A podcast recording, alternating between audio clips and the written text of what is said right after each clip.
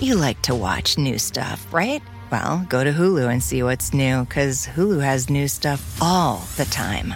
Like Vanderpump Villa, the new docudrama starring Lisa Vanderpump, where first class luxury meets world class drama. A new season of The Kardashians starring The Kardashians, of course, and Grand Cayman, Secrets in Paradise, the sizzling new reality show set in the tropical Caribbean. It's all new and it's streaming now on Hulu.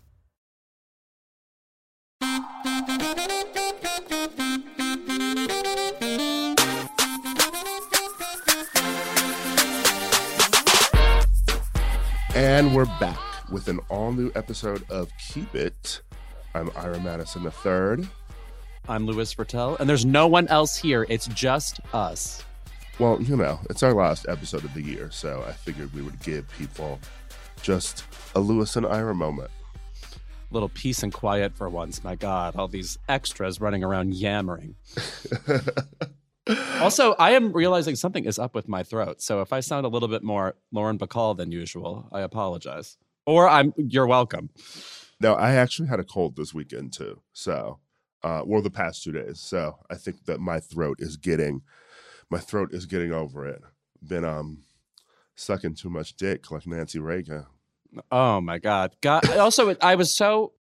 I mean, I think we'll get into that, but uh, what a pleasing turn of events on social media. Rarely does it work out that much for everybody involved. Uh, but uh, to learn about Nancy's early Hollywood extracurriculars on a mass scale. I mean, it was literally a, an an education in old Hollywood for the entire internet, and we, you know, we don't we don't get that luxury. Well, I think I love it mostly because it started out from what was it, Ben Shapiro or Tucker Carlson's Ben Shapiro's okay, sister. his sister, uh, trying to do a tweet to slut shame Madonna randomly for no reason. It's just like a random photo of Madonna, um, and then people started dragging Nancy Reagan. So Yeah, the tweet was, "Why look like this when you could look like this?" Basically, and she, she used a picture of Madonna on Instagram. Which can you believe it? She's in like a leotard and with her Ava Max hair, you know, like sprawled out on a on a on a bed, and she compared it next to R- Nancy Reagan at the same age. You know, looking like fucking Nancy Reagan, smiling through the AIDS crisis, and uh, uh, the internet responded with, you're basically you're calling Madonna trashy. Well, Nancy was the blowjob queen of Hollywood, and then referred to a passage, and I believe is, is her name uh, Kitty Kelley, the uh, biographer's uh, one of her many books about old Hollywood. And uh, yeah, so Nancy, uh, pole liquor. it's just a reminder that you should not mess with Madonna fans.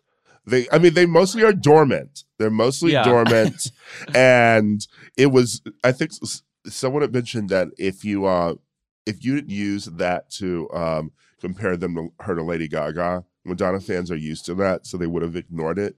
It would have been perfectly Right. innocuous, but they were activated.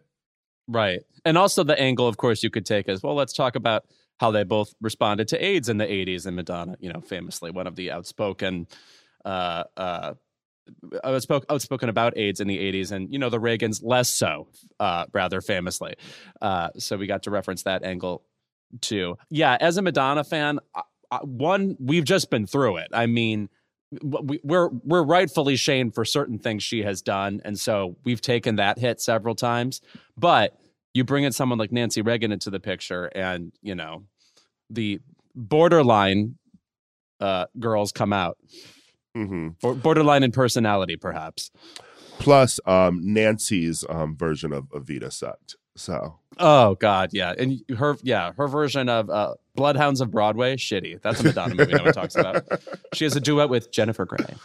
uh, last night she dreamt of Rock Hudson dying. That's her version of La Isla Bonita. Uh, anyway, this week we're going to get into our favorite performances of the year. which by the way can be in any medium. I have chosen movies and TV, but music videos that's available, commercials, which some people still watch. You got a commercial to talk about? No. Uh, uh, the last one I can think of is Karlie Kloss talking about Wix, where where Wix.com is over her shoulder, and she's like, "There it is, Wix.com," pointing at it. Like that's how you interact with the internet. I actually think I do have a commercial.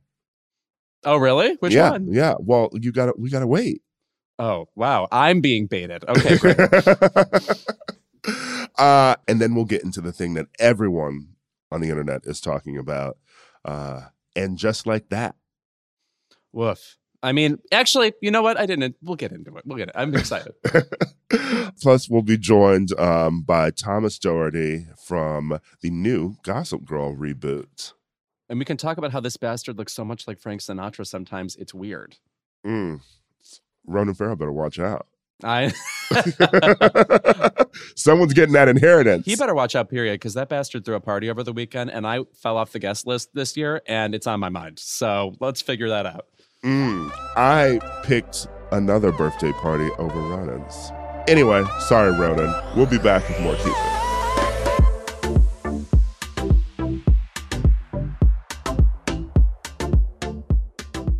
And just like that, I did not realize that we were going to hear the phrase, and just like that, so many fucking times in this show.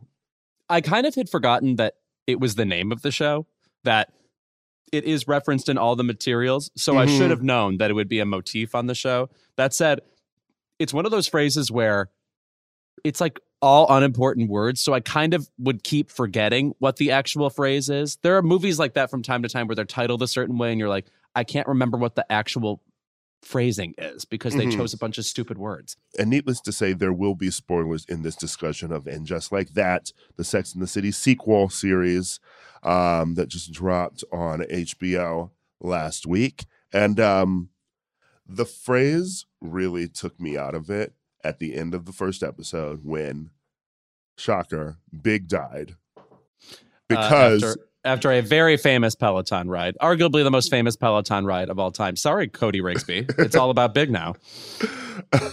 um, the phrase made me crack up during what was supposed to be a very emotional moment where Carrie is cradling Big on the bathroom floor because he's just had a heart attack. Uh, he's dying. And then you hear the voiceover, and just like that, Big died. As if that's how you would talk about your husband dying. And just like that, he's gone. Uh, also, the way she is cradling him in that particular moment, there's already been a ton of talk on the internet about this, but she runs home from the stupidest recital that uh, one of Charlotte's kids puts on, where she is playing piano like, I mean, it's like Liberace level, the theatrics at this uh, concert. Anyway, Carrie gets home, sees Big on the floor mid heart attack, cradles him, doesn't call 911. People are wondering why didn't she call 911 immediately? Well, I'll tell you why. Because when she's sitting there holding Big, it looks like one of the stations of the cross. I thought I was looking at a stained glass window in a Catholic church. you know, HBO shows love their um they love their staging. Okay. That's the best part of succession. Um, excuse me, the entire weekend, or pardon me, since that episode aired of Succession, is people pointing out stills of Succession, being like, throw this in the Louvre. Guys, shut up. I know you like Succession. Stop pretending it's a fucking masterwork in, ter- in terms of every still is like a, a stained glass window in a Catholic church. Resident Catholic Louis Virtel is Oh, yeah. angry. Is angry angry at the Catholic appropriation. Franciscan nun Louis Virtel has uh, risen from his convent. uh anyway, getting back into this series, I don't think I like it. Thank you for that complex analysis. Well, uh, can I tell you something? I would argue that there I don't think there is a really a funny moment in the first two episodes, which is what's out right now. And as I just read and as I suspected, what we're watching was what the third movie was supposed to be, like, you know, big dying Carrie moving on from it. Um and obviously no Samantha with no Kim Cattrall there. I actually forgive how bad it can be because I think the actresses remain amazing. Yeah, I think they're really fucking great. Um, still after all these years, and I will say that the one part that was funny to me was um Charlotte sobbing so much at the beginning of the second episode while they were looking at funeral homes because she blamed herself for Big's death. And then the funeral home director thinking that she was Big's wife and not Carrie because Carrie was so stoic.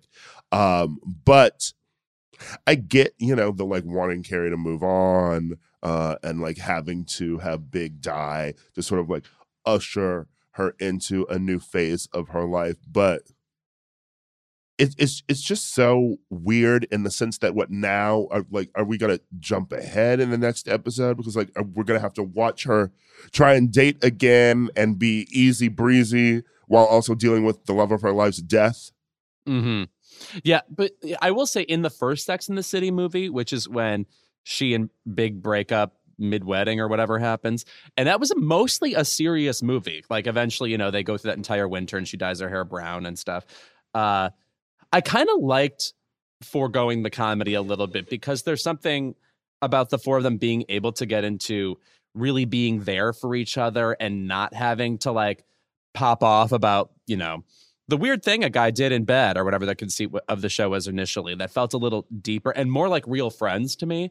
Um, that said, you're right. I'm a little worried about where this show is going, especially since they're kind of like making fun of the characters in a way that feels very Twitter in the past decade. Like Miranda all of a sudden is babbling at a black colleague about her like in, in a uh, white savior type way that would be apparent to anybody paying attention even for two seconds. It felt it felt very overwritten to me. Also, not to say that Miranda wouldn't be like that in real life, but it just it felt like people who watched the original Sex in the City and are afraid of blowback about the show not being aware of white women having privilege or something. It felt very shoehorned into the original recipe, Sex in the City. All these black women popping up in the show feels a little random.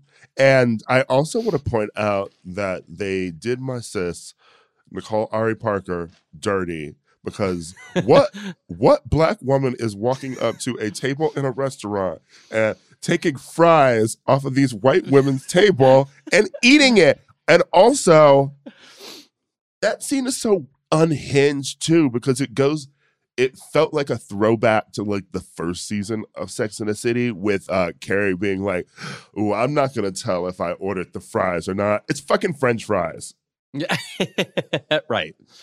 Also, uh, another thing about Carrie that is bothering me. So she's of course a podcaster on this version, uh, Jesus. you know, worst possible timeline, you know, whatever. And uh, on the podcast, she's dealing. She the two other personalities on it are way more like outspoken and making like sexual jokes, like they're comedians. And then Carrie is sitting there basically cringing at their uh, honesty, and it's like there's no way Carrie wrote a column about sex for years and years, and she's not heard things like this before. They they made it seem like Carrie was brand new to the idea of um, kind of being bawdy in talking about sex, and her entire pun universe is based on bodiness. So it didn't really that didn't really flow to me. Like she wouldn't have heard any of that from Samantha. Right, at, at, right. At, her best friend. Yes, right. At, yeah. at eight in the morning over an omelet. Yeah. uh, and also, she wasn't just a sex columnist, she was a sex columnist in the 90s. Right. So it's it's Eve Ensler times. So we're straight up using the word vagina and every other iteration thereof, left and right. Um. So yeah, I, I wasn't a fan of any of the podcasting stuff. Sara Ramirez's character is, is fucking weird. Like the puffing um, marijuana in the elevator. It's so wacky. Yeah, yeah. She's giving you um, you know, Bugs Bunny. What's up, Doc? Yeah. Uh, and it all just feels weirdly unnatural because I feel like she probably would have already had a podcast. Yeah. Uh huh. At this point, like the the newspaper or wherever she works at, like someone would have urged Carrie to be doing a podcast already, and it seems she seems so uncomfortable doing it, and it also seems like a radio show and not an actual podcast. Correct. Yes. And in fact, if she had just a radio show, that would sort of be fitting with Carrie being slightly stuck in the past. Um, but uh, uh, I want to say that I mean during these like devastating scenes, like her recovering from Big's death and stuff. Again, SJP so brings it as an actress, and if you watch that show Divorce, she did.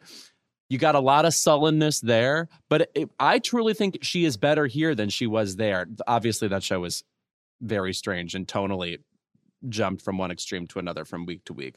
Remember when Molly Shannon was on that? Weird casting choice to get into the other elephant in the room, so to speak, or the elephant who isn't in the room, mm. the explanation for Samantha being gone is okay. I get like, like Kim Cattrall isn't back, so you have right. to find a way to write her out, and you don't want to kill her.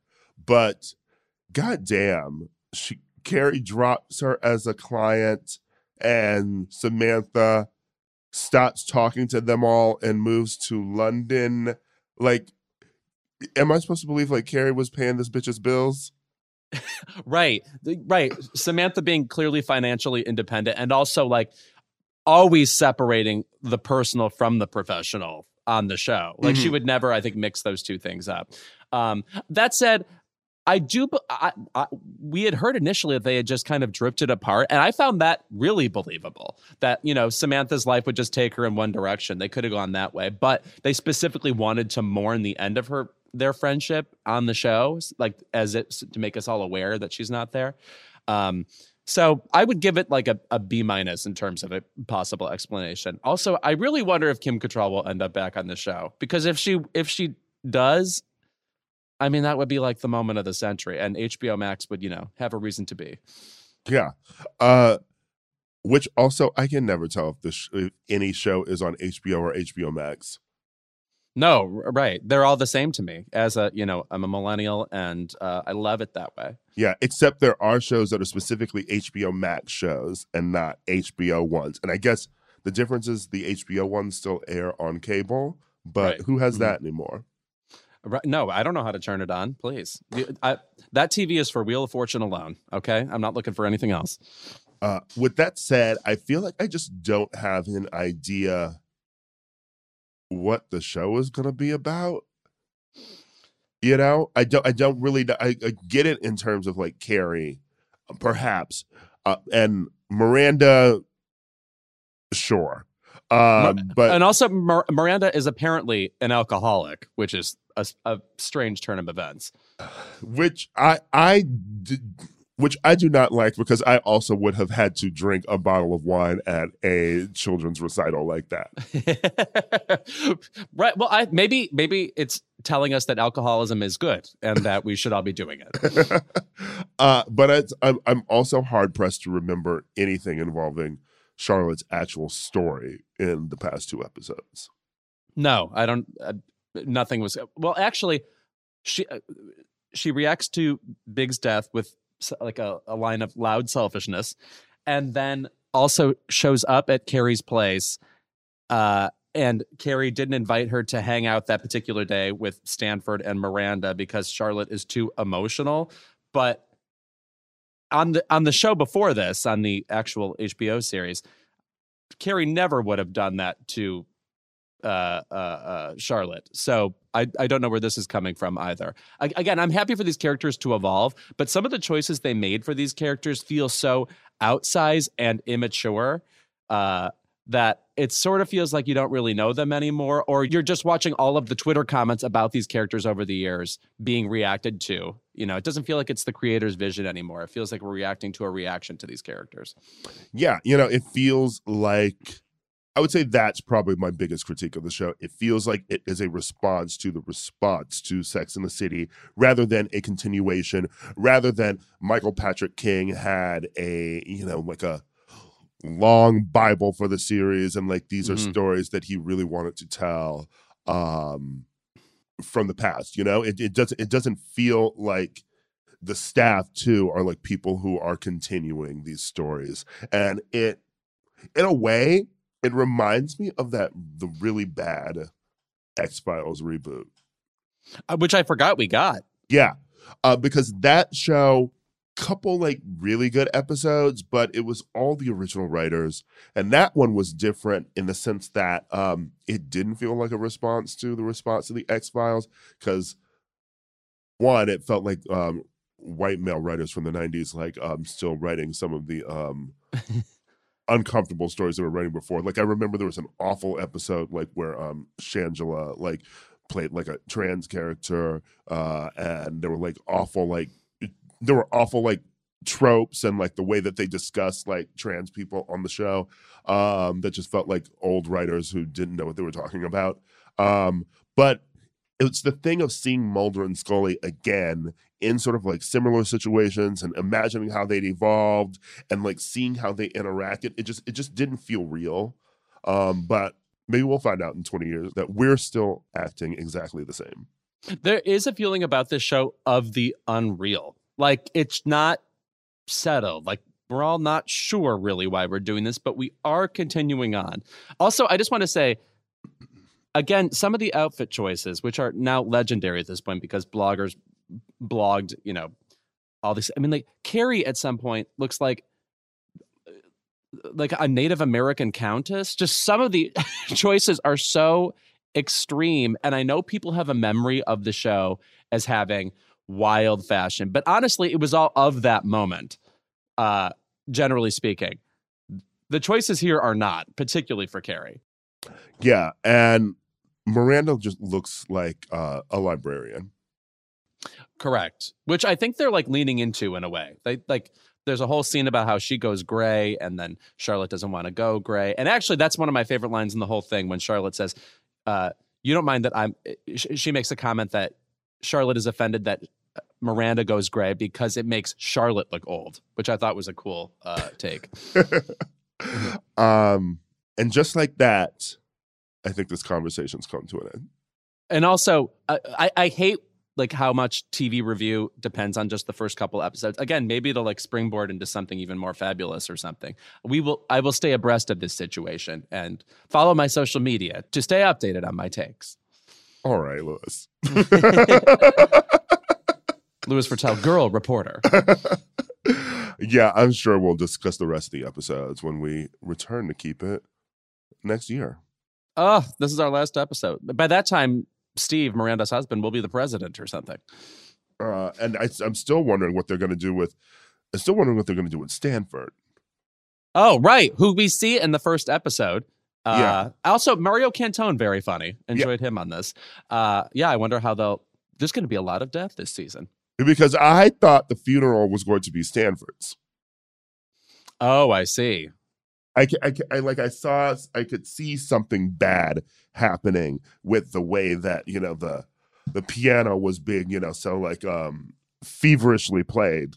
Uh, it was yes. like some, something bad's going to happen, and then I was like, well, Stanford in real life he di- he passed away, so I, that's mm-hmm. what I mm-hmm. was expecting. Um, so I was shocked that Big um, died, but um, yeah, we'll see where this goes the feverish piano playing. If you've not seen the movie The Great Lie with Bette Davis and uh, Mary Astor, uh, th- that's what it reminded me of. And it, it, feels like you suddenly have tripped into a wild 1940s movie. Anyway, go ahead.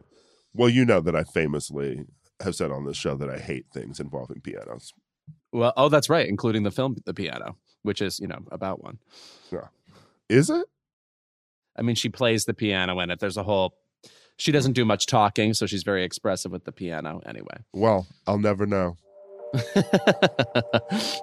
when we're back, we're joined by Thomas Doherty from Gossip Girl, another reboot on HBO Max.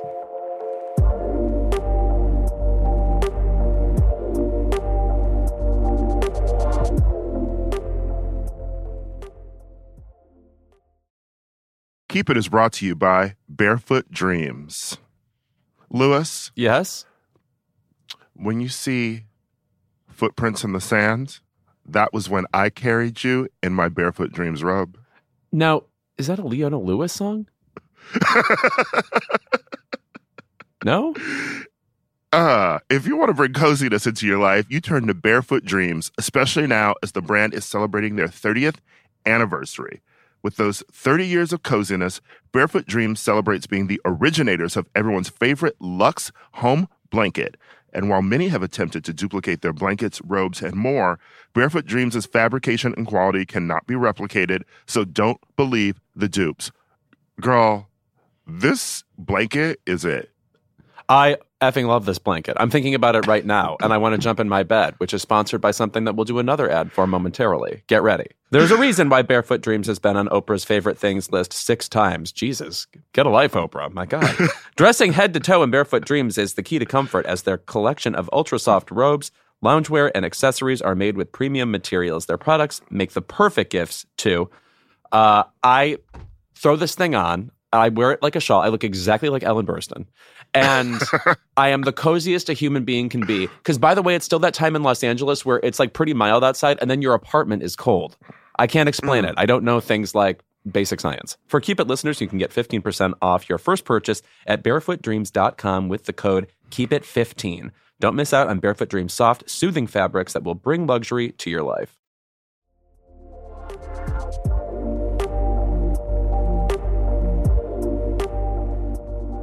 Our guest today has played Captain Hook's son and Helen Mirren's lover, but he's best known as one of the stars of the rebooted Gossip Girl. Please welcome Thomas Doherty. I guess you're best known as a person who I'm friends with, uh, more so than I think about you being in Gossip Girl, but you are in that too. I am indeed. Thank you guys for having me on. This is very exciting. Yeah, I wrote. Actually, you know what? I didn't. I thought I was going to bring this up later, but we're going to actually going to talk about this now. Playing Helen Mirren's lover. I mean, first of all, Helen Mirren is puzzling me right now because she's about to host a Harry Potter trivia show that's on television. She just will pick the most random things, but I want to know how she is as a person to work with. I assume she's rad and funny, I mean, go, but I don't go know. where the work is, you know, especially these times. Um, Helen Mirren is she is so so so chill. She's so cool. I mean, I was obviously very nervous to work with a dame, um, and she's such an amazing actor. But she's she was so chill. I mean, like I I, I never really got to speak to her until we were in bed uh, doing a scene.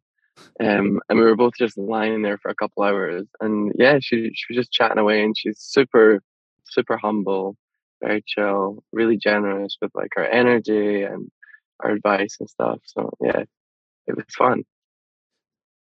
I also, it's interesting that you were intimidated by her because I think among dames, she might be the least intimidating. So, but but if I were to act with her, I would probably be Among dames. scared. But I'm just saying, like, you know, if I if I ran into whomever, Joan Plowright, I'm like, woof, you know, she's she's got some stories about Olivier. I'm gonna, I'm or whomever, like most other, like, is is Glenda Jackson a dame? Those people are scary. I can't recall dames off the top of my head. I was gonna say, I mean, uh, I- I can't. I'm trying to think of other ones. Who's who's Like Judi Dench, Judi that'd be Dench? That's scary. what I was thinking. Yeah, Judi Dench should be scary. D- Can you be it- a dame if you're not British? I think there are occasions it's occurred, but it's Mhm. rare. I think Ira, Sean Connery was a dame. Ira, you could be think the you next might be dame. wrong. I would actually love that um, sort of like journey for me, but I don't think people want to hear me. I don't think people people want to hear that accent. Not for me. yeah, it- it's, Ima- it's just imagine doing that in front of Maggie Smith. It's just yeah, the accent right. that's in your way of becoming a dame. Anyway, I f- I feel like um, I feel like playing your lover uh, in a film is actually like one of the least wildest things that Helen Mirren has done. Because Louis, you know, she's been in like three Fast and the Furious movies at this point. oh, true. So, anyway, She was uh, in the Fast and Furious movies. I didn't know that. yeah, yeah. You should watch Mhm. them. I mean, go where the They're work is. um, so let's getting into Gossip Girl now. Had you seen the original Gossip Girl when you did this show? So it was a, a weird one. I um people keep. I think I was I was a lot younger when it came out, and in Scotland I wasn't aware that it was a thing until maybe I was about twenty.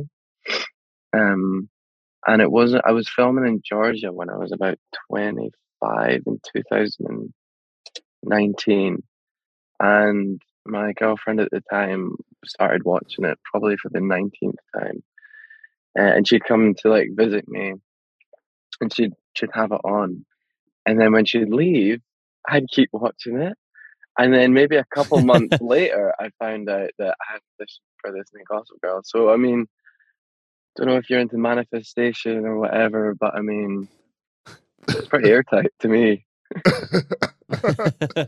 no, I, I look. I'm very much into manifestation, as Louis knows. I talk about um, Brene Brown on this podcast all the time. Oh no, you don't, because guess that guess what I would do? Not be here. but um, you manifested this, and um, now you're on it, and now it's weirdly almost. It's not as big, I think, as like the original one in the sense that like you know or is it are people like stalking you on the street um taking photos of you the way that i feel like they used to do with the original cast or is it just people sending in like tips of where they've seen you to Deuxmoi Oh yeah, Deuxmoi. Jesus, keeps me up at night. no, I think yeah. I mean, I think it is very different. It's not as as big. I, I mean, it's always going to be hard when you're doing a reboot or a continuation of something so culturally iconic. Um, but I think as well the the use of a better word, the climate at the time of media, it wasn't so saturated. I mean, correct me if I'm wrong, but I don't think there was Netflix and all these streamers. So, I mean, when it came out on CW, it was very much a case of Thursday night or whatever, Gossip Girl's on, and then you watch it, and then you go into school the next day and talk about it with all your friends and all the rest of it. Nowadays, you can't. That's not really a thing. Um, and like I say, because it's so saturated, it's it's it's it's a lot harder to to stick out and a lot harder to to last, have that lasting effect because people's attention span is just so quick now. So yeah, it it definitely doesn't have that same impact as the original did. Um, but that's not to say that it's not as good as I'm sure you guys will agree. um, I mean, it's it's very very different, and again, the climate of the world, society is entirely different, and uh, I think it's definitely it's a lot more conscious than than the original one, and it's definitely taken an opportunity to to show a, a lot more many different kind of sections of society and represent a, a, a load more people, which I, which I really love and really enjoy. Do you have a favorite way in which the show departs from what the original was? Because when I watched the new Gossip Girl, I'm like, I guess actually thrilled that it doesn't remind me of the original in many key ways because I also don't want to see that show again. Like I think if I were watching something that reminded me exactly of what I had seen before, I would be like, why am I doing this? I remember the original just fine. Yeah, I mean, I think it was amazing. I really, really enjoyed that Josh Safran kind of he kept the Gossip Girl. Obviously, I mean, it's it's it's kind of hard to do because you don't want, like you say, you don't want it to be the original. You don't want it to just be a, a carbon copy. Uh, but at the same time, you you have to stay true to it in some regards. So by making the teachers Gossip Girl, uh, I know that people aren't great fans of it, but I thought that was a really, really clever idea, uh, and I really enjoy that. And it's yeah, a like smart idea, but they are demented. it's kind of it is it's kind of weird. I mean, you have these like thirty year olds spying on kids and ruining their lives. Which is what we do every week on this podcast. So actually, it's similar. Yeah. Sh- this is the most relatable show on TV. no, I said I said thirty year olds. oh, this bitch! oh my god! Um, but actually, going into the thing I jo- going to the thing I joked about earlier, though, um, I want to ask you though what it's like living, like being in New York and shooting, and then there are actual like thirty year olds spying on you. Because what is it like? just knowing that like anytime you go to lunch or dinner, like it's gonna pop up on like Deuxmoi, like this Instagram account. I just like every time I look at it, it's always like they're tracking each of the um, Gossip Girl cast and like whatever you do, and it's almost just like the teacher stalking you on the show. Yeah, yeah. I mean, uh, there was a funny one the other day on Deuxmoi. Someone sent me it.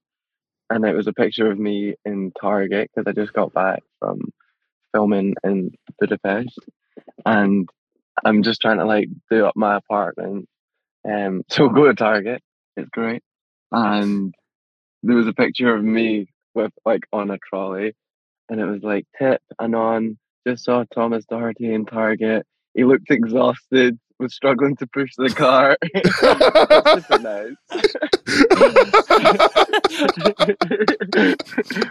Thomas Doherty had his final trip to Target before his untimely death. no, it's yeah, it's it's it's it's bizarre. I mean, I think it's just kind of weird, a weird place we are right now in the world. I mean, it's yeah, I I, I don't know. I mean, it's not even right now in the world. It's, it has. It's happened for decades now. The kind of culture, the pop, uh, the celebrity culture, and people's fascination with it. And I think it's because they don't they don't view actors or people on TV as people. I think because you're you're very like objectified. You're almost like an object, and maybe that's because of the characters or or whatever. And and it's really weird because you have this object but it's also in your living room every week. Uh, so it feels intimate at the same time. So people i feel like might feel like they have a, a right to I, I i don't know but from my side of things it's it's bizarre but again it kind of you kind of get used to it. Um and i'm kind of detached from the idea that people have of me because they're never gonna like know who I am if I walk past them in the street or interact with them, or if they've just seen me on TV. That's not me. So I'm kind of detached from from the idea that they've projected onto me. So I don't I don't really mind it. I mean, the thing that always comes to mind for me is when people are at a concert and everybody pulls out their phone. It's like nobody wants to watch your weird concert footage. Why are you doing this? And it's because people can't pass up an opportunity to have like something that might jump off uh, on social media. Like they can't pass it up. So it's like DeuxMoi to me is like one of the nastier iterations of that where it's like i saw someone do literally anything. I'm sorry like going to target is among the most mundane things a human being could do but that's still like a coin they have yeah. you know? Like they can't pass up having that yeah. you know? i mean it's like when it's like new year's and everyone just takes pictures of fireworks and then everyone posts fireworks and i'm like i don't fucking i've seen what? Why? I don't care. Uh and it, in a way too it feels like that is a direct descendant of the original Gossip Girl. I mean, like Jawad is basically it's Gossip Girl for the Instagram, and now it's it's weird where there is a Gossip Girl following people while also you're depicting it. Um, very Scream 4. Yes, we're like outside and inside the Gossip Girl. Like, you know, Breaking it's an Ouroboros. It's eating itself. yeah. Yes, right. Yeah.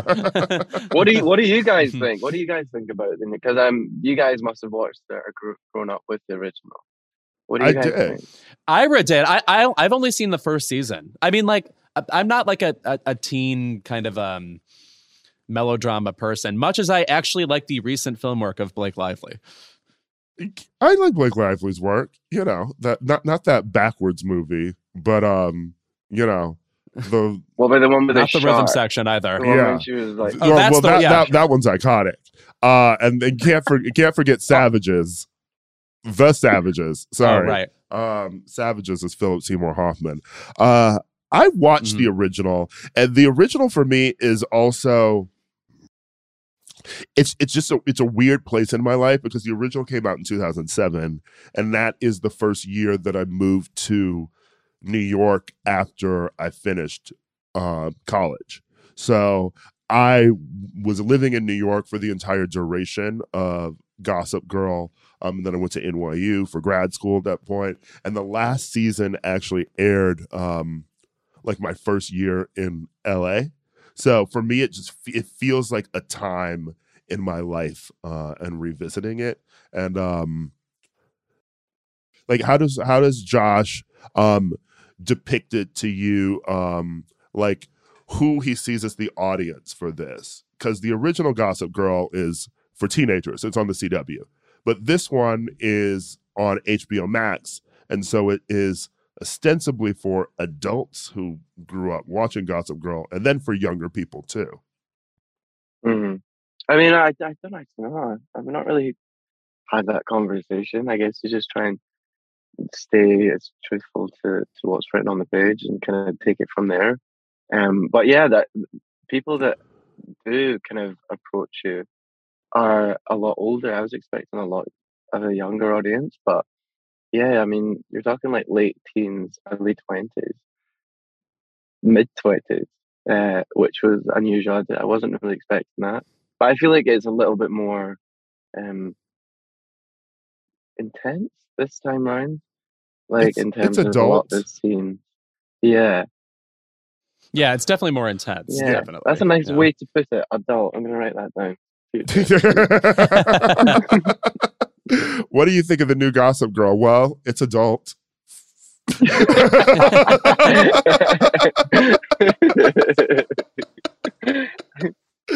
uh, I, sh- I will say that one thing I really love uh, about you in the show is that um, your character could be, you know, seen as just like a new version of Chuck Bass, but I think that you put a lot of um, like sort of unexpected emotion and comedy into it, uh, and knowing you in real life, like you're a very funny person in general, but you're also like a very sweet person too, and I th- see that coming across in Max on the show. Oh, thank you. Yeah, I mean, it was. It's. I. I was so, so conscious because I mean, you have such a kind of solid foundation um, of characters and character dynamics from the original, and it's obviously been brought over to this one. And so you have these like eight, eight leads, eight lead characters, um, and then obviously I fall into that kind of the Chuck role of it. So I, you, you kind of have to indulge in that a little bit. Um, but I was so so conscious to, to to make it to make it like 2021 version of of Chuck. Um, because I mean he is he is very very different, and I wanted to make him a lot a lot lighter, a lot more kind of mis- mischievous and cheeky without being dark. Um, and yeah, hope I, I hope I did that. Okay, well, here's a pressing concern. Have you been approached to play Frank Sinatra yet? Because as as I'm sure you've been told throughout your life, it's disturbing that you look this much like Frank Sinatra. I mean, it's like first time I've ever heard that in my life. no, you're you must be absolutely kidding. It's like uh, I don't know if you know the actor James Darcy, but he uh, always looked to me exactly like Anthony Perkins, and then he got to play Anthony Perkins finally in the movie Hitchcock. So anyway, you're talking about manifestations now. There's no way this isn't going to happen, and I'm worried it hasn't that would be that would be a big shoes to fill, but no, that'd be that'd be really cool. Well, they're letting Tom Holland play Frank Sinatra, so I think I think you got a chance. Tom Holland's playing Fred Frank Astaire. Sinatra. Fred Astaire. He's oh playing wait, Fred, Fred Astaire. Astaire. Yeah, Oh, mhm. well, there we go. Yeah. Okay, I was wrong. Can he tap dance? No, you. don't- l- l- Uh, well, kind of. He did that lip sync battle once where he did Rihanna, and we called it tap dancing. So maybe he, I think no, he was in Billy Elliot, so he's got some. Oh yeah, he was, wasn't ability. he? I forgot about that. Yeah, My Mhm. one of my favorite things about Frank Sinatra is that um I guess there's this um deli that sells bread that like Frank Sinatra used to like. Uh, my friend Rob, who's uh, Italian and a writer in New York, told me about it. But it's this place where like when he wasn't living in New York, um, he would like have it frozen and sent to him like out in Los Angeles or Vegas or wherever he was. Um, so I would love to see you play Frank Sinatra um, and learn more about Italian bread. I don't know. this is your this is your chance to learn more about focaccia. I, can imagine imagine having that fuck you money. That's insane. Yeah. Yeah, to order bread. What would you order from Scotland to remind you of home if you could just like spin whatever you want? I mean, I'm trying to forget. I'm joking. Um, I can't. Honestly, I mean, it's not like Scottish cuisine, but I love Nando's. Have you, have you guys heard of Nando's? I love like a Nando's. Portuguese. None of them- ch- How unbel- How is it not made it over to at least New York? Yeah, Crazy. It's it's only oh. in It's in DC. Is it? They have it in DC. Um, I There's one in fucking lo- Vancouver as well. I fucking love Nando's. Mm. Have you heard of it, Louis? Okay, we need to we need to blue sky Yes. this idea. Bring it Yeah. over. Nando's is uh Nando's is like this chicken joint, uh, which is like in the UK, and it's um, it had like a big sort of like social media like um moment in like 2015, um, but it's just like it it they have this great peri peri chicken sauce, um, which is like the Nando's sauce, and I just always think about it because um, if you remember the show Looking, um, there was a whole plot line on it about creating peri peri chicken and selling it in San Francisco. Oh, With- and it's basic. oh, that's it's why I've heard of basically it. Yeah. Nando's. mhm. Got So- it. Mm. No, wait. Before we let you go, do you have a single favorite Scottish celebrity? Um, do you? I tried to Google Scottish celebrities, and Google is is out of its mind. It says it just says Scottish people: Ewan McGregor, Craig Ferguson, Gordon Ramsay, Annie Lennox, Nicole Kidman, Courteney Cox, Rob Kardashian, Minnie Driver, Alicia Silverstone. I don't know if I believe this. I mean, it's a small country, but we're trying. uh, well, thank you for being here, Thomas. Oh, thank you guys for having me. Honestly, I'm. Uh, I'll finish off my Dunkin' Donuts and head back into the wilderness. All right, guys. Thank you. Thanks, Thomas. What a pleasure. Mwah. Goodbye.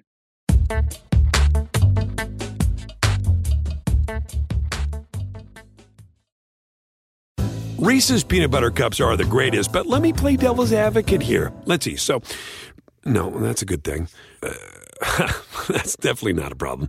Uh, Reese's, you did it. You stumped this charming devil.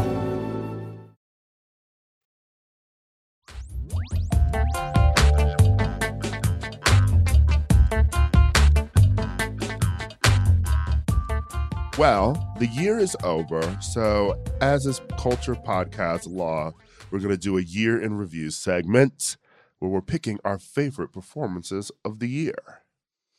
I- feel like Gene Siskel. I feel like Gene Shalit. All the genes of yore. Gene Parmesan. Mm, Jean Smart. Yeah. Jean Uh, Arthur. That's an old movie star people could stand to revisit. Jean Arthur is a slay. Look up her work. Okay. Um, okay. I'll definitely do that right after this podcast wraps. Um, I mean, before we get into our list, I I feel like you just you just mentioned Jean Smart, and I think that um everyone would agree that Jean Smart had a year. Correct. Though I think I would root for uh, I- if I had to put Jean Smart on this list, I would put her maybe in Mare of Easttown over Hacks. I know people like are obsessed with Hacks, and she's great on Hacks. I just and Mare of Easttown. I would pick Mare has way less to do, but just that mom character somehow one of the very grounding parts of that show. I would. I mean, if I had to, Kate Winslet is one of my top performances that actually was on my list. We can get into her specifically because man, I don't know what that show would be without that performance. She really is doing a lot with silence in a way that I've not seen on like a TV serial in for a, long time. Hmm. Uh, I also didn't know, I, And we know that you know love that. it in her. Famously, Yes. famously, Louis loves a Watch- series with a woman thinking. That's all I want. Is she driving a car and looking out her window, not doing shit? Love it. Something's going on in the noggin. I want to see that. Uh, yeah, I, I was I rooted for Kate Winslet in a villain like way over uh, Anya Taylor Joy because some people are too young to win Emmys, and Anya Taylor Joy is one of them. Mm. like when fair. Zendaya won that Emmy, I'm like, now you have nowhere to go. Uh, well, Oscar. But that she's egotting too quickly, and then what? Then you're Rita Moreno egotting by 45, and then we like don't know what to do with you. Mm, we'll stick we'll stick her in a Porgy and Bess.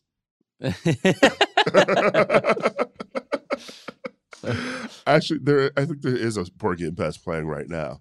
Um, at any rate, I loved I loved Kate Winslet in that, and I would actually agree that um, I would put Jean Smart's performance in Mare of Easttown like just slightly above her Hacks performance uh, because I thought it was um I don't know. I, I, it was some. It was something different from Kate Winslet.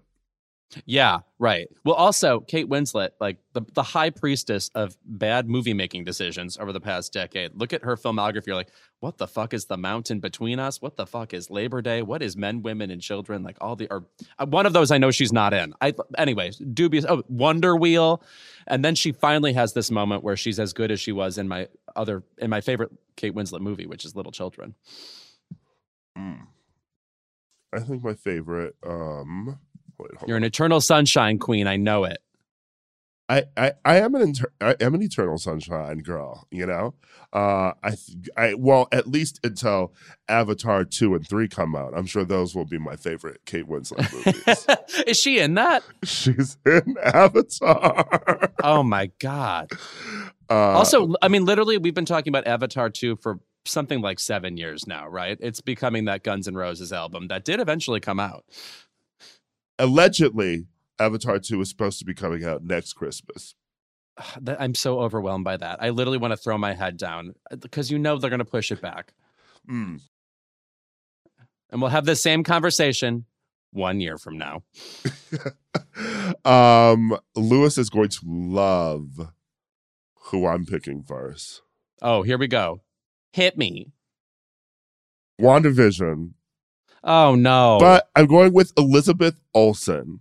okay, great. Well, she's wonderful, right? Yes, yes. I mean, listen, I think that Kathryn Hahn is very great in the series, but I do think that the um there was an, a bit of an obsession with Kathryn Hahn in this series that did not match what the character Agatha delivered. Okay. Yes. Also, I know this is it- my my least favorite term that always pops up on Twitter, gatekeeping. But when the gays fell out for Kathryn Hahn, they're like, "I'm obsessed with Kathryn Hahn. I've always been obsessed with Kathryn Hahn." Me with my opera glasses, leaning over, being like, "Name three Kathryn Hahn movies. Go." And they ne- and they never could. You know why? Because people don't know how to be real fans on Twitter. They just want attention for liking something, even for five seconds. Okay. Well, I could say I love Dick. Of course. No, I'm not I'm not saying you don't know shit. I'm talking about everybody else. Yeah. And Anchorman. No, I wouldn't say that. That's one of the few movies I've ever seen where I wanted to walk out of it and like and ask for a refund, like, You like a hate mean woman with her Anchorman? poodle. Yeah. Oh God, I'm feeling bad for Christina Applegate the whole time. Yeah. Weirdly, something uh, notable about my mom is there was a, t- a prompt I saw online recently asking people what celebrities do your parents irrationally hate, and my mom's disdain for Will Ferrell is so specific and comes up kind of often. Um, Is it because of like all the somewhat misogynistic jokes in Anchorman? Well, we definitely did see uh, Wedding Crashers, in which he has an extended cameo, and that ruined my mom's life. Mm. Uh, but uh, additionally, I think it's just the loud thing. The uh, my my, I, I feel like my parents come from like an era of like drollness, like watching like you know Basil Rathbone kind of Sherlock Holmes is like Mhm. the speed at which they do things. So when you have a guy just hoarsely yelling, that like doesn't do shit for them. That's fair. Uh, I also want to say shout out to uh, Kathryn Hahn fans who've been riding with her since Crossing Jordan. Oh yeah, that's what I'm talking about. Crossing Jordan. Also, I just saw Kathryn Hahn in the Jimmy Kimmel produced live in front of a studio audience where she played uh, Jo Polniaczek, the Nancy McKeon character on The Facts of Life. This woman looked exactly like Nancy McKeon, as in Nancy McKeon then. I, I was I sat there blown away. I had to do behind the scenes work, and so I got to sit there and clutch my face like the painting the scream and watch uh, uh, Kathryn Hahn bring attitude to the part. She was so funny on it. Actually, everybody was funny. Uh, it was nice to see Jennifer Aniston doing sitcoms again. Anyway, I fucking love Kathryn Hahn, uh, and I thought she was great in WandaVision. But I will also, but I will say that Elizabeth Olsen was so good in it, and so just um, bringing like a new depth to the character of Wanda Maximoff. And I thought that um, that was until the ending, um, where it was just you know rock'em sock'em robots. Uh, I really loved how it made a blueprint for how like Marvel series could, you know, go ahead in the future. Um, yeah, like, you know, plumb the depths. yeah, Mhm. You know, being something different than what we've gotten on film. you know, and presenting that to us. Um, I've been a fan of her since Martha Marcy May Marlene, which is one of the weird, like very memorably unsettling movies. And also one of my least favorite Sarah Paulson performances. That woman usually does not mess up. I did not love her in that movie. I actually haven't anyway. seen that movie. Too many white women's names in it. Just in the title. Sure- I don't want to. I don't want to spend time with a Mar- with a Martha and a Marcy and a Maylene. it's well, it's Marlene, uh, but, uh, but also there. Martha, I think runs black. Martha Reeves, come on, Martha and the Vandellas. Okay, Marlene. It's the bad. this bad way of spelling Marlena, like from Right. Days of Our Lives. Marlene. The only person I know named Marlene is the creator of Pretty Little Liars, Mm. and she's a terrorist. So who's your next? That's a show I would. Oh yeah. Okay. But I am going to say, and I brought this up in recent weeks, but I'm going to revisit it now. Ruth Negga in Passing is my favorite movie performance of the year. Have you seen Passing or not? What you call me? I love doing that bit. Why is it funny to me every time? As if as if I stood here and shouted it at you. Yeah. um, I enjoyed. I enjoyed passing. I enjoyed passing. Oh my God, this performance. So if you don't know the the original book, which is from the 20s, uh, Nella Larsen's book, uh, this movie is directed by Rebecca Hall, whose own mother, I think by her own admission, she said uh, passed herself as what because she was uh, half she was a singer and she was half uh, or, or quarter black, part black, and it's the story of uh, Tessa Thompson's character- Quadroon. Yeah. Okay. Right. A word I would never say. Moving right along.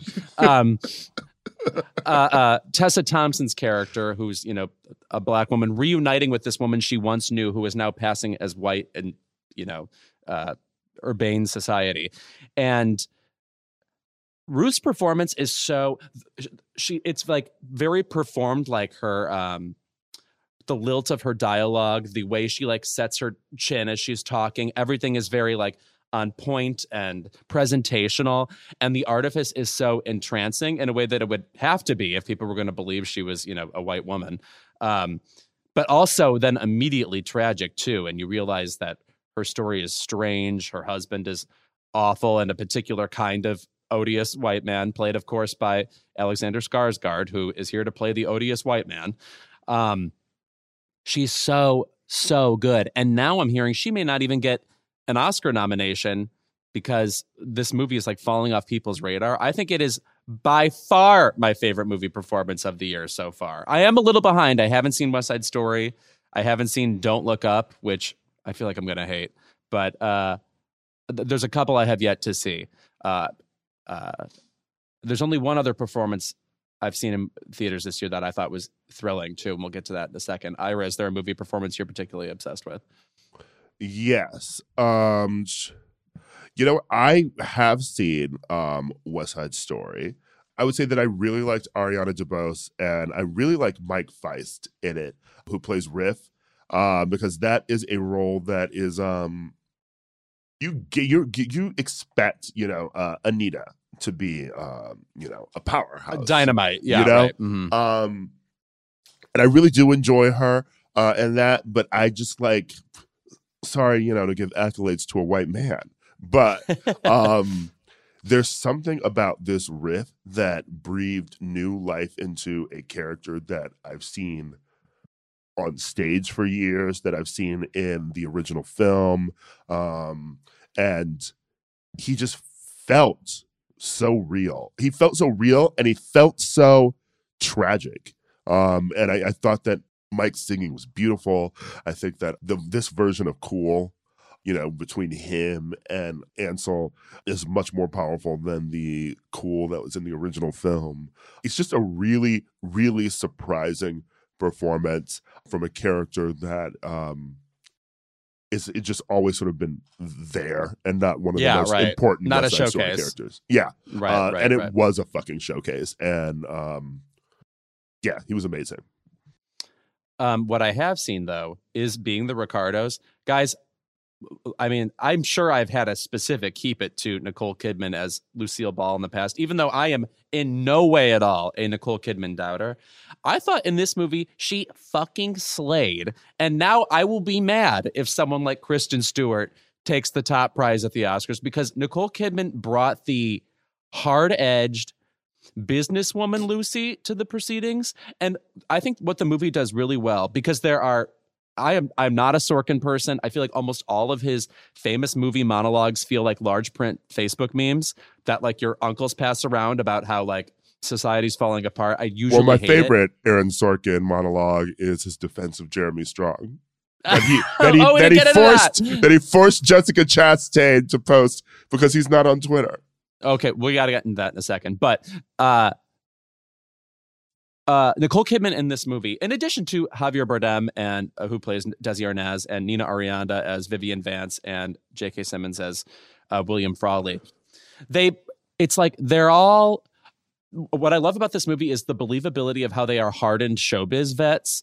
I feel like people, they're they're familiar icons on uh, uh, they're familiar television icons, but what they I just thought the depth of their experience and their ability to rely on each other and their ability to be pissed off and knowing each other's professionalism and disappointed in each other's professionalism was so well realized.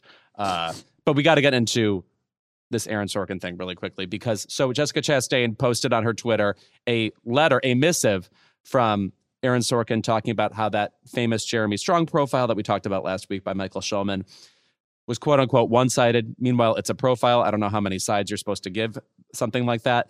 Aaron Sorkin in this letter showed all of the email responses he gave to the author of the of the article, and I guess the point was he said nice things about Jeremy Strong, but to me, looking at it, it was like, oh, you're saying the writer used your quotes fairly. Like it was, tr- it was supposed to be shady towards the journalist. Meanwhile, I'm so happy we got a long profile that wasn't entirely glowing of a, a well-known TV celebrity that like sort of let the uh, reader decide for himself what to think. I guess it's a little snarky, but again, what's wrong with that? I don't know. And now people watch Jeremy Strong on Suc- Succession last week and are like, whatever process he needs to do, I hope he keeps doing it. He was amazing. Um, I'm absolutely shocked that the creator of the newsroom doesn't know anything about journalism. oh my god! And a clip from that show was circulating last week. The one where they're on the plane and they find out Osama bin Osama bin Laden died. Oh my god! Maybe if the you don't know this clip, continue not to know it. maybe the worst thing I've ever seen on television. And I kept watching Power Rangers into um, Dino Force. Wow, I love how that's top of mind for you. Immediately, you knew what show was the worst. um, I have another movie performance, Okay, and that is uh, my queen, Penelope Cruz, in Parallel Mothers. I have not seen this shit yet, and I, as a rational human being, of course, stand Penelope Cruz. Yeah, and uh, you know, I love Pedro Almodovar. Um, is I think probably my favorite film director, and um, Penelope is so fucking good. I mean, she's like one of his like um muses at this point. Uh, and I love the fact that you know Penelope decided that like she was done making um flop American movies and was like, I'm just gonna go make shit in my own language Yeah, right. and Yeah, some you're of the right. best performances of her career. Like this is this is really really fucking good here, and it's just um. There's so much subtlety in her face uh, in this film because you know, like um, Almodovar comes from that um, school of cinema, you know, inspired by you know like Sirk and the um, classic melodramas, and it's all about like a close up on the face, you know, and like um, showing how Color. reacting to something. Yeah, and there's so much of that here. Like there's there's one scene particularly um, where she is um, in bed um, with um, one of the other characters, and it's just she's she doesn't really speak in the scene. Like she reacts with her face the entire time, and it's um, moving. Oh, I'm I'm so psyched to see it. I'm still something I'm not over with Penelope Cruz is during her Oscar speech for um, Vicky Cristina Barcelona. So that would have been uh, in 2009. Uh, for a 2008 film. She, in her speech, specifically thanks Pedro, who of course has nothing to do with that uh, movie, and she says, "Thank you for taking me on your adventures." That's so sweet. I can't get over how uh, specific and telling that is about their relationship. That basically he's intertwined with the reason she makes films. Period.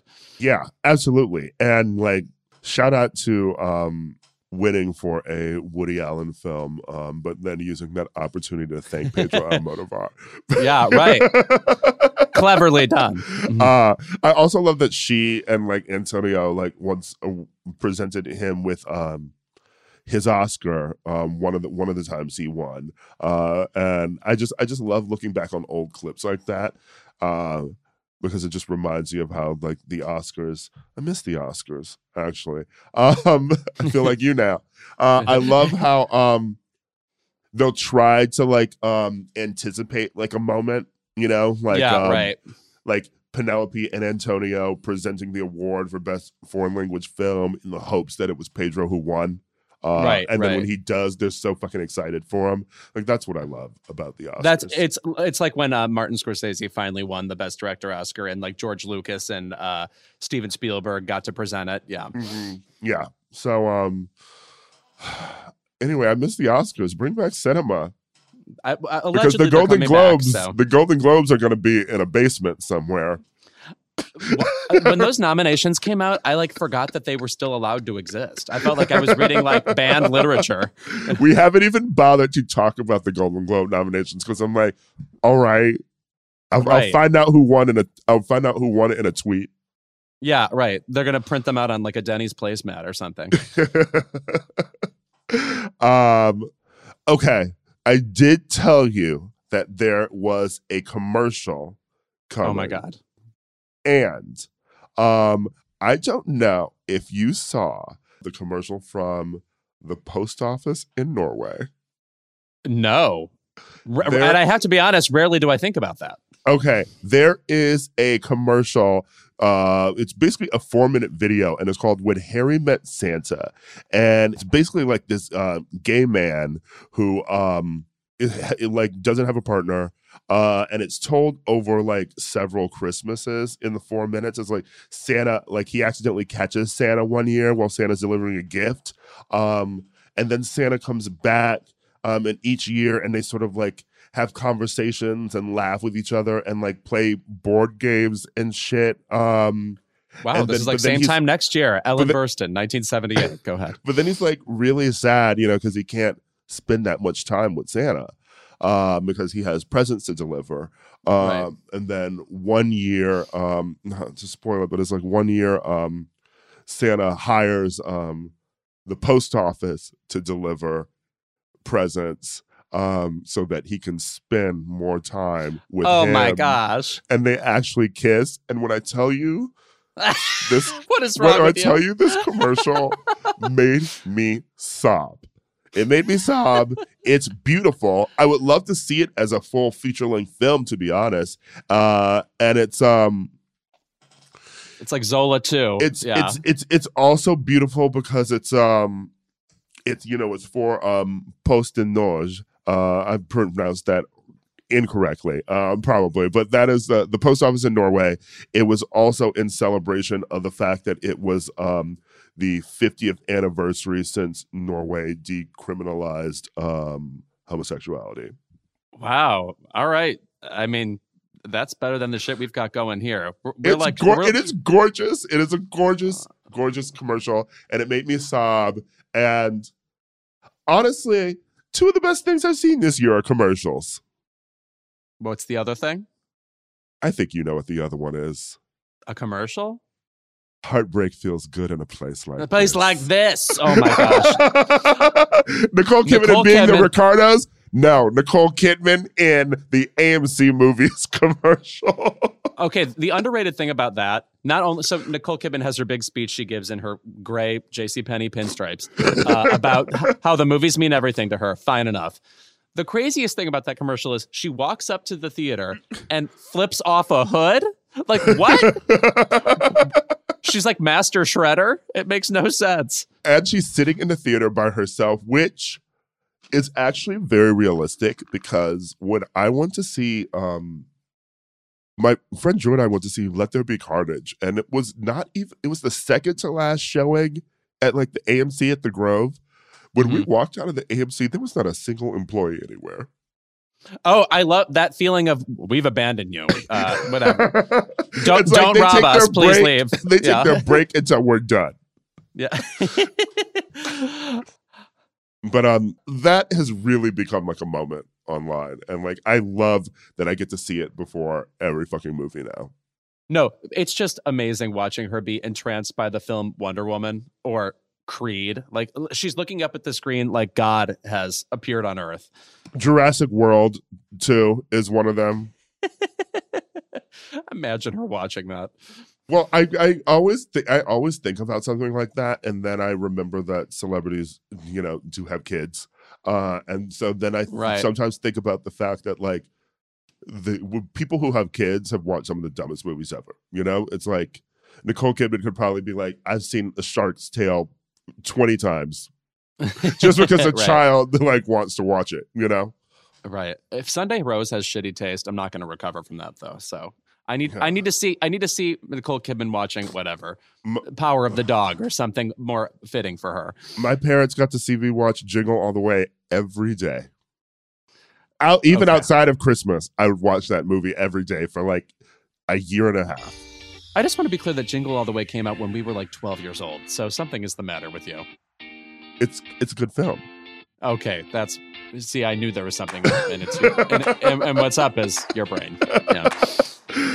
All right, well we're back. Keep it.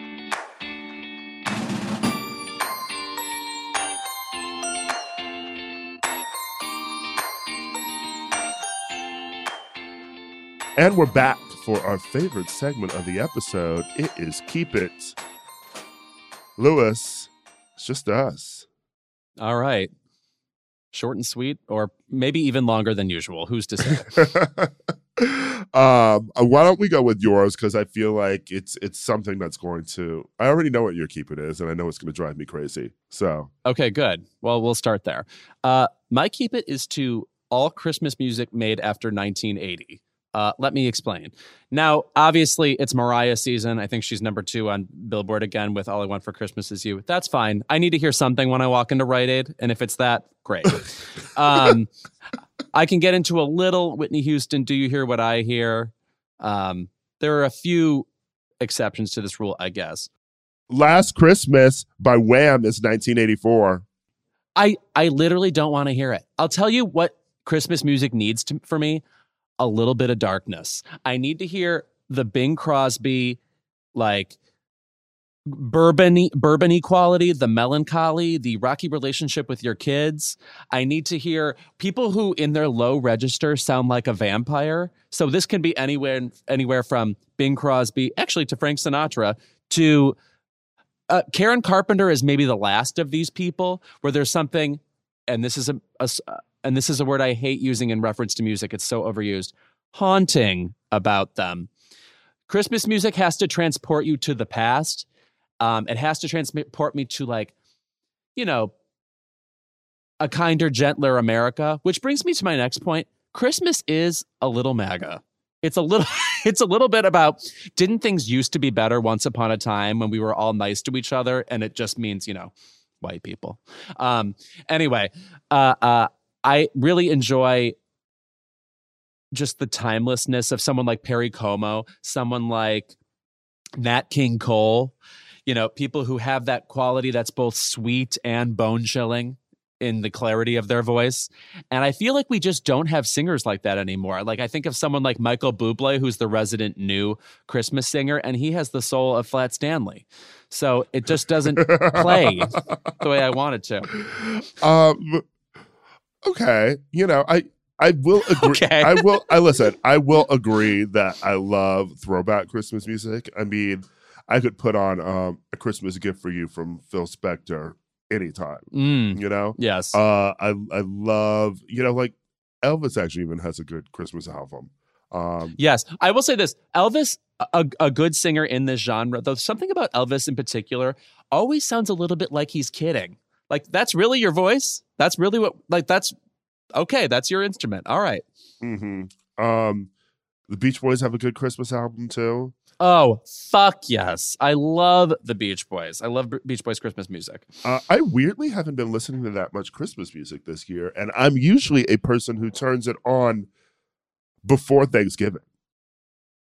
Yeah. No, I mean, I- I've had to remind myself to do it because in LA, you have to remind yourself it's Christmas. It looks you outside right now, it could be March 24th, you know? Uh, and I didn't do a tree this year because I'm going to be um, gone for Christmas. Um, so I never decorate for Christmas. It's too much work. yeah, I did it last year. Um, it was like my very first like Christmas tree. Um, you know, like as an adult. Um, my roommate and I decorated it. Put all like getting all the ornaments and then getting the lights and then putting things together and then like the shedding that happened from the tree. I was like, what the fuck do we do this shit? I'm not doing No. that ever again. No, especially if there's no kids involved or whatever. I just feel like all gay, specifically with gay men, whatever. If you own a house and you're going to throw a party, okay, great. Like I'll contribute to your fund to decorate the house, but it's not going to be mine. um, all right. Ira, what is your keep it? My keep it this week goes to Time Magazine. Oh, that's where Time Magazine is where I go to stay up to date on all the latest Claritin ads. um, Time Magazine named Elon Musk their person of the year. Uh, and people are upset about it. And I'm upset only because I can't believe that we still care about who Time's person of the year is. That's a good take. I You agree. know, yeah. It's um you see you like there's nothing there's nothing like time doing their person of the year like i think when they made it trump one year too um there's nothing people love doing more than these long threads about like the essential workers or like um the cop who you know defended the capitol um during the insurrection or like amazon workers like people love to soapbox in response to the time person of the year by pointing out people who should actually be um, highlighted. And I'm like, that's great. Um, but it's also stupid, you know? Because it's, also not the point. Like Hitler has been person of the year, and um, you know, it's rare that they pick like someone who is purely virtuous as Mhm. you know person of the year. yeah, because it's never about um yeah, it's never about virtuosity. It's about, you know, what it's about how much that person mattered in the year just in terms of like the discourse, you know? And Mhm. I would. I actually don't know if I would have picked Elon Musk because I didn't find him to be that incredibly important in any discourse this year.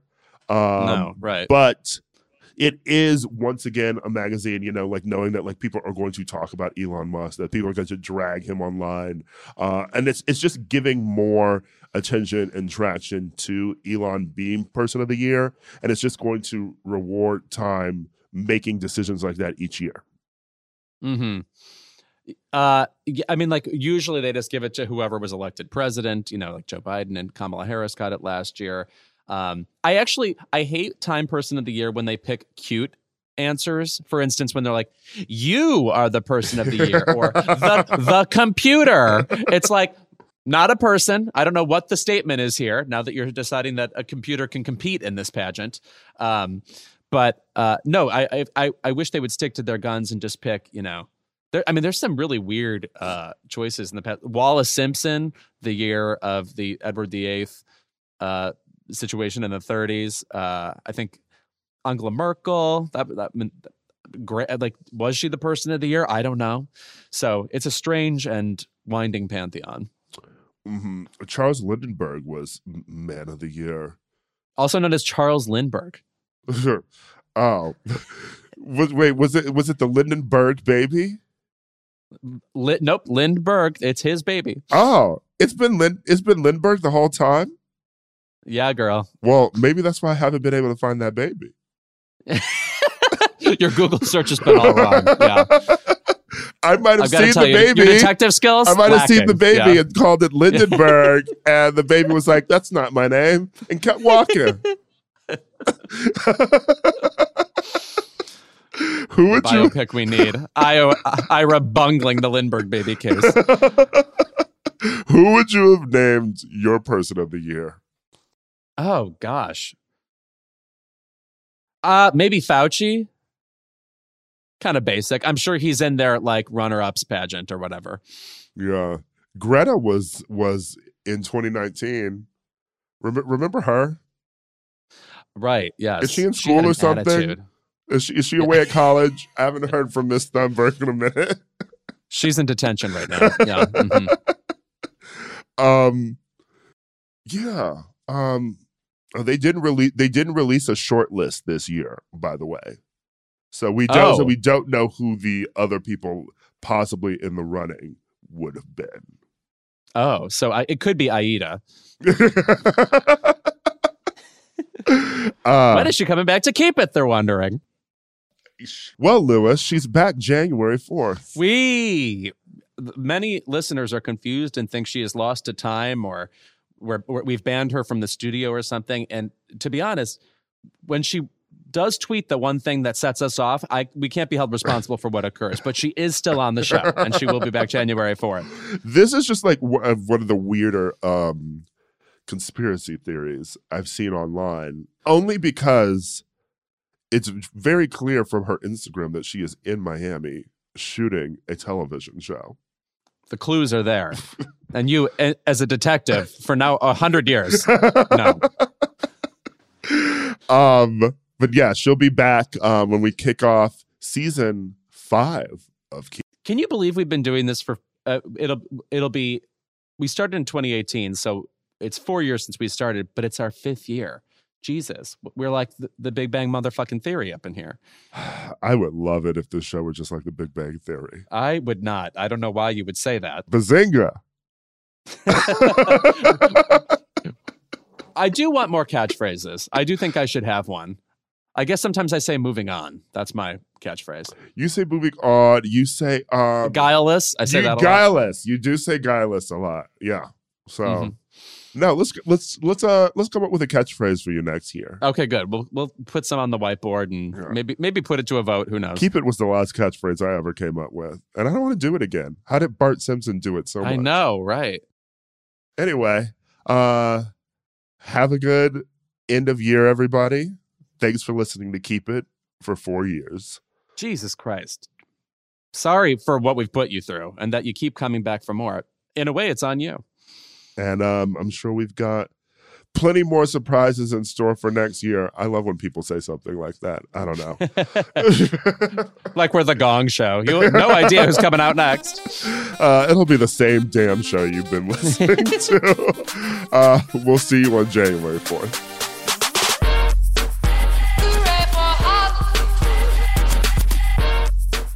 Keep It is a Crooked Media production. Our senior producer is Kendra James. Our producer is Caroline Reston. And our associate producer is Brian Semmel. Our executive producer is Ira Madison III. But I, Louis Virtel, do a good job too. Our audio engineers are Charlotte Landis and Kyle Seglin, and the show is mixed and edited by Charlotte Landis. Thank you to our digital team, Matt DeGroot, Nar Melkonian, and Milo Kim for production support every week.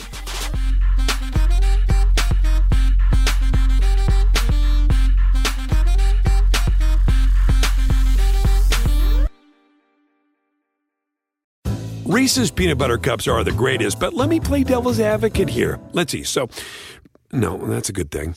Uh, that's definitely not a problem. Uh, Reese's, you did it. You stumped this charming devil.